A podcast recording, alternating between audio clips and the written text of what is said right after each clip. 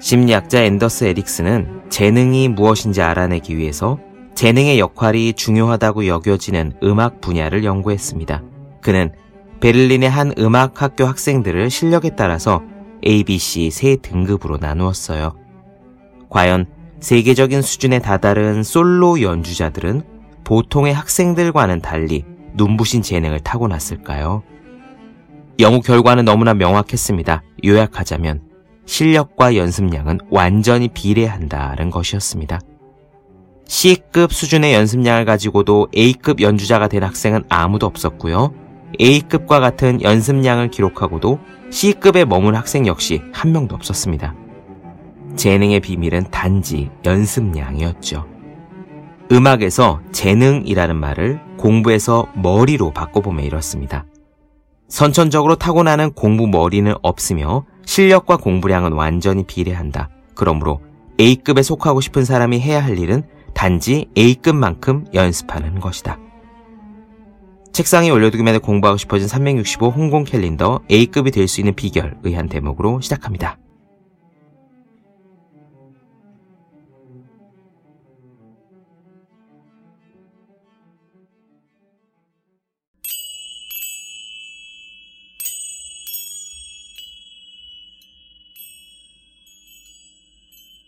네, 안녕하세요. 본격 공부자극 팟캐스트 서울대는 어떻게 공부하는가 한지우입니다. 우리는 지금 데이지 크리스토둘루의 아무도 의심하지 않는 일곱 가지 교육 미신 살펴보고 있습니다. 요즘 프로젝트식 수업이나 토론 수업을 많이 합니다. 제가 알기로 이런 프로젝트식 수업은요, 원래 의대 수업이나 로스쿨 수업에서 왔습니다. 이른바 케이스 스터디죠.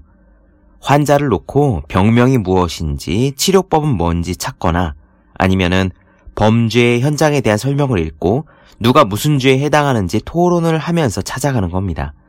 수업의 집중도도 높고 재미도 있겠죠? 또 열띠기도 할 겁니다. 다만 이런 방식은 주의할 점이 있습니다. 첫째, 철저한 배경 지식이 기본이 되어야 한다는 것과 둘째, 상대적으로 고학년에서 효과가 클 수밖에 없다는 거예요. 극단적으로 생각해서 형법 지식이 없는 사람들을 모아놓고 범죄 현장에 대해서 토론을 해보라고 하면 답이 산으로 갑니다. 의학 지식이 없는 사람을 모아놓고 환자를 분석해보라고 해도 마찬가지겠지요. 의대나 법대처럼 학습량이 많은 전공 과목에서 곧바로 암기가 연상되는 이유가 바로 그겁니다. 암기가 바탕이 되어야 케이스에 그 다음에 달려들 수가 있어요. 저자가 짚는 두 번째 이야기는요, 학생 주도 수업에 대한 미신입니다. 루소나 뒤의 영향으로 학생들이 직접 토론을 통해서 배워가는 학생 주도 수업이 중요하게 다뤄지고 있다고 합니다. 우리나라 상황이 어떤지는 모르지만 저자는 영국의 경우에 가급적 교사들이 수업에 끼어들지 않기를 권장하기까지 했다고 하네요. 시간을 주고 학생들이 스스로 답을 찾아가도록 말입니다. 문제는 그런 방식이 모든 교육에, 특히 어린 학생들의 교육에 적용하기가 힘들다는 거예요. 배경 지식이 없는 상태에서 토론을 하라고 해봤자 1차원적인 반응밖에 안 나옵니다. 예컨대 열대우림에 살고 싶은지 토론을 해봐라 라고 했을 때 열대우림이 어떤 곳인지 배경 지식이 없는 학생들은요. 그저 싫어요. 저는 더워서 싫어요. 라는 말밖에 못한다는 거예요. 학생 주도식 수업 그리고 프로젝트식 수업은요. 사실적 지식을 전달하는 직접 교수법이 기본이 된 상태에서 보완적으로 해야 된다고 저자는 주장합니다. 단 여기서 저자가 비판하는 학생 주도식 수업이 우리가 많이 얘기하는 학원에 의존하지 않는 자기 주도 학습과는 차이가 있다는 점 이해하셨으면 좋겠습니다. 제가 중요하게 생각하고 혼자 하는 공부의 정석 책에서도 다른 혼자 하는 공부, 즉 자기 주도적 공부는요. 교과서, 참고서 혹은 인강 같은 것을 놓고 그 사실적 지식들을 스스로 들이파는 공부, 이해가 안 가는 부분이 있으면 그걸 찾아서 끙끙대는 공부를 말씀드린 거예요. 학원에서 하는 수업을 수동적으로 듣는 공부의 대척점에 있는 그런 공부 말이죠. 저자가 말하는 학생 주도형 수업은 학교 수업에서 교사가 지식을 가르치지 않고 어떤 활동 주제만을 주면서 예컨대 천사와 악마라는 주제만 주고요. 교사는 그 주제에 대해서 질문만 던지면서요. 천사가 있다면 어떻게 생겼을까 하는 식으로요. 그러면서 학생들끼리 의견을 주고 받아가며 하는 수업을 말합니다.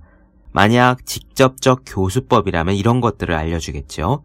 천사와 악마에 대한 개념, 지금까지 역사적인 주장들, 그리고 그 주장에 대한 반박, 또 종교적인 배경 같은 것들을 교사가 직접 설명을 해줍니다. 자, 오늘 이야기도 흥미롭습니다. 한번 직접 들어보시죠. 시작하겠습니다.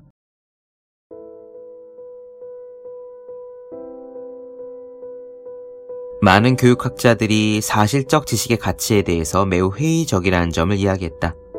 분명히 그들 대부분은 교사가 주도적으로 사실적 지식을 가르치는 방식에 대해 매우 비판적이다. 그들은 교사 주도의 주입식 교육을 수동적이고 비인간적이라고 여긴다. 사실적 지식에 대하여 회의적인 학자들은 반복 연습이나 암기에 대해서도 비판적이다. 최근 많은 학자들은 이런 학습에 대해 기계적인 암기 학습 또는 죽을 때까지 반복 연습이라는 경멸적인 표현을 쓴다. 루소는 에밀이 암기하는 방식으로는 배우지 못할 거다라고 말한 적이 있다. 이들은 사실적 지식을 가르치는 것이 다음과 같은 두 가지 측면에서 잘못되었다고 한다. 첫째, 비도덕적이다. 지식을 가르치는 건 어린이에게 해롭다는 것이다. 아동기의 모든 즐거움과 자발성을 박탈하고 어린이를 수동적이고 생각 없는 존재로 만들어버린다. 둘째, 비효과적이다. 사실적 지식을 가르쳐도 어린이들의 배움에 전혀 도움이 되지 않는다. 어린이들은 자신에게 전혀 의미가 없는 것들을 수없이 기억할 뿐이다. 그들은 의미를 생각해 보지도 않고 반복하여 짓거릴 것이다. 교사가 주도적으로 가르치는 것이 아니라 간접적으로 지도하는 방식으로 교사의 역할을 최소화해야 한다는 관점이다.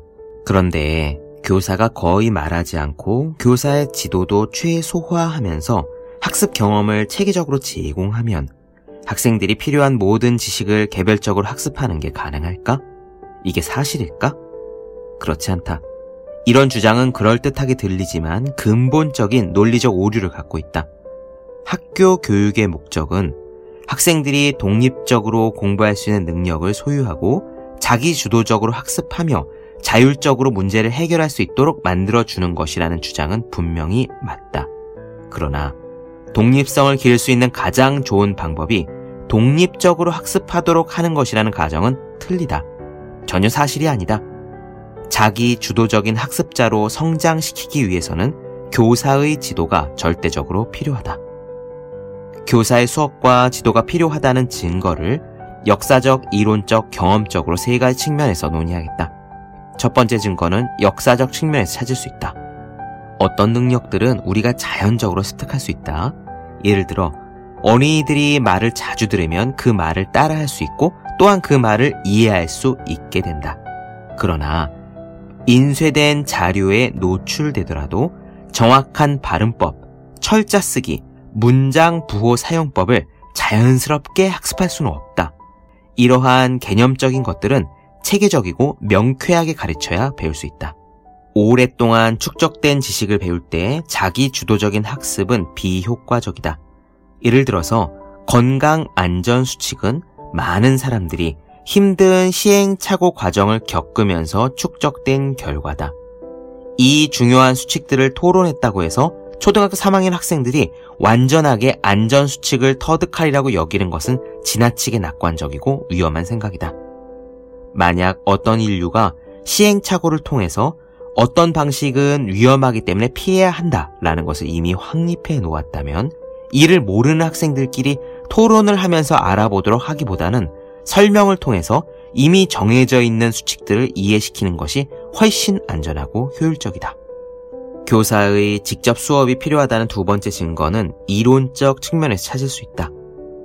주변에 자연 법칙들이 수없이 존재하지만 인간이 그 자연 법칙들을 발견하는 데는 오랜 시간이 걸린다. 그 이유는 무엇인가?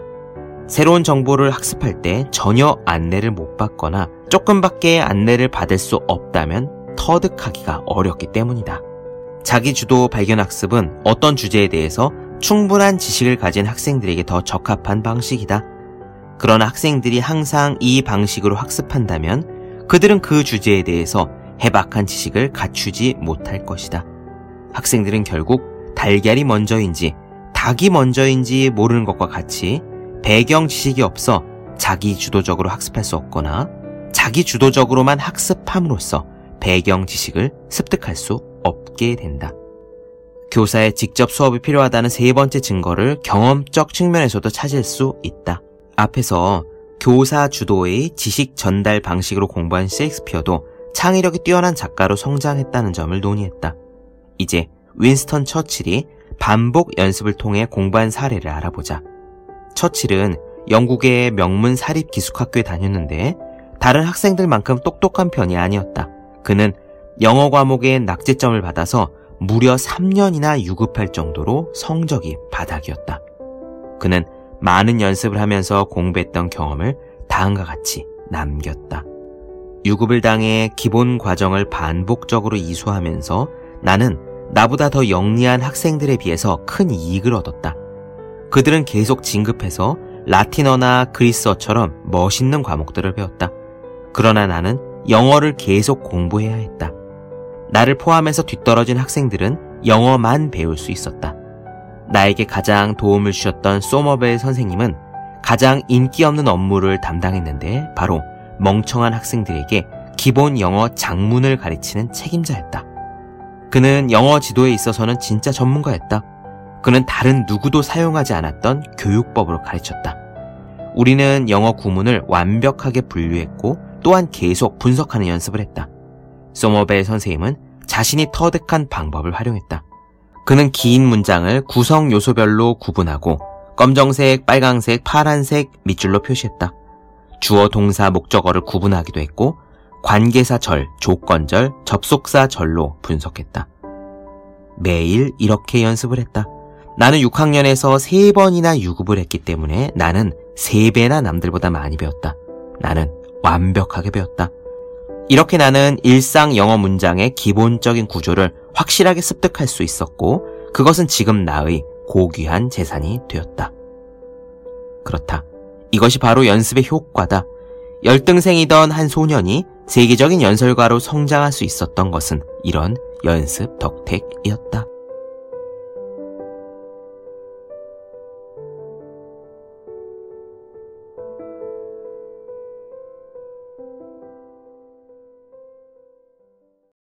네, 본격 공부작 팟캐스트 서울대는 어떻게 공부하는가 데이지 크리스토 둘루의 아무도 의심하지 않는 일곱 가지 교육 미신 나누어드렸습니다. 더 많은 이야기가 궁금하신 분들, 질문사항 있으신 분들은 제 유튜브 채널 서울대는 어떻게 공부하는가 네이버 블로거 생일 즐거운 편지, 다음 카카오 브런치, 한재회 브런치, 그리고 인스타그램 해시태그 서울대는 어떻게 공부하는가 검색해 주시면 좋겠습니다. 또 학생, 수험생, 직장인, 취준생 등 공부하시는 모든 분들을 위해서 어떻게 공부하는 게 효율적인 설명한 혼자 하는 공부의 정서, 그리고 책상에 올려두기만 해도 공부하고 싶어지는 365 홍콩 캘린더 아직 읽지 않으셨다면 꼭 한번 읽어보시면 좋겠습니다. 분명 도움이 되실 거예요. 그럼 오늘 여기까지 하겠습니다. 전 다음 시간에 뵐게요. 여러분 모두 열심히 공부하십시오. 저도 열심히 하겠습니다.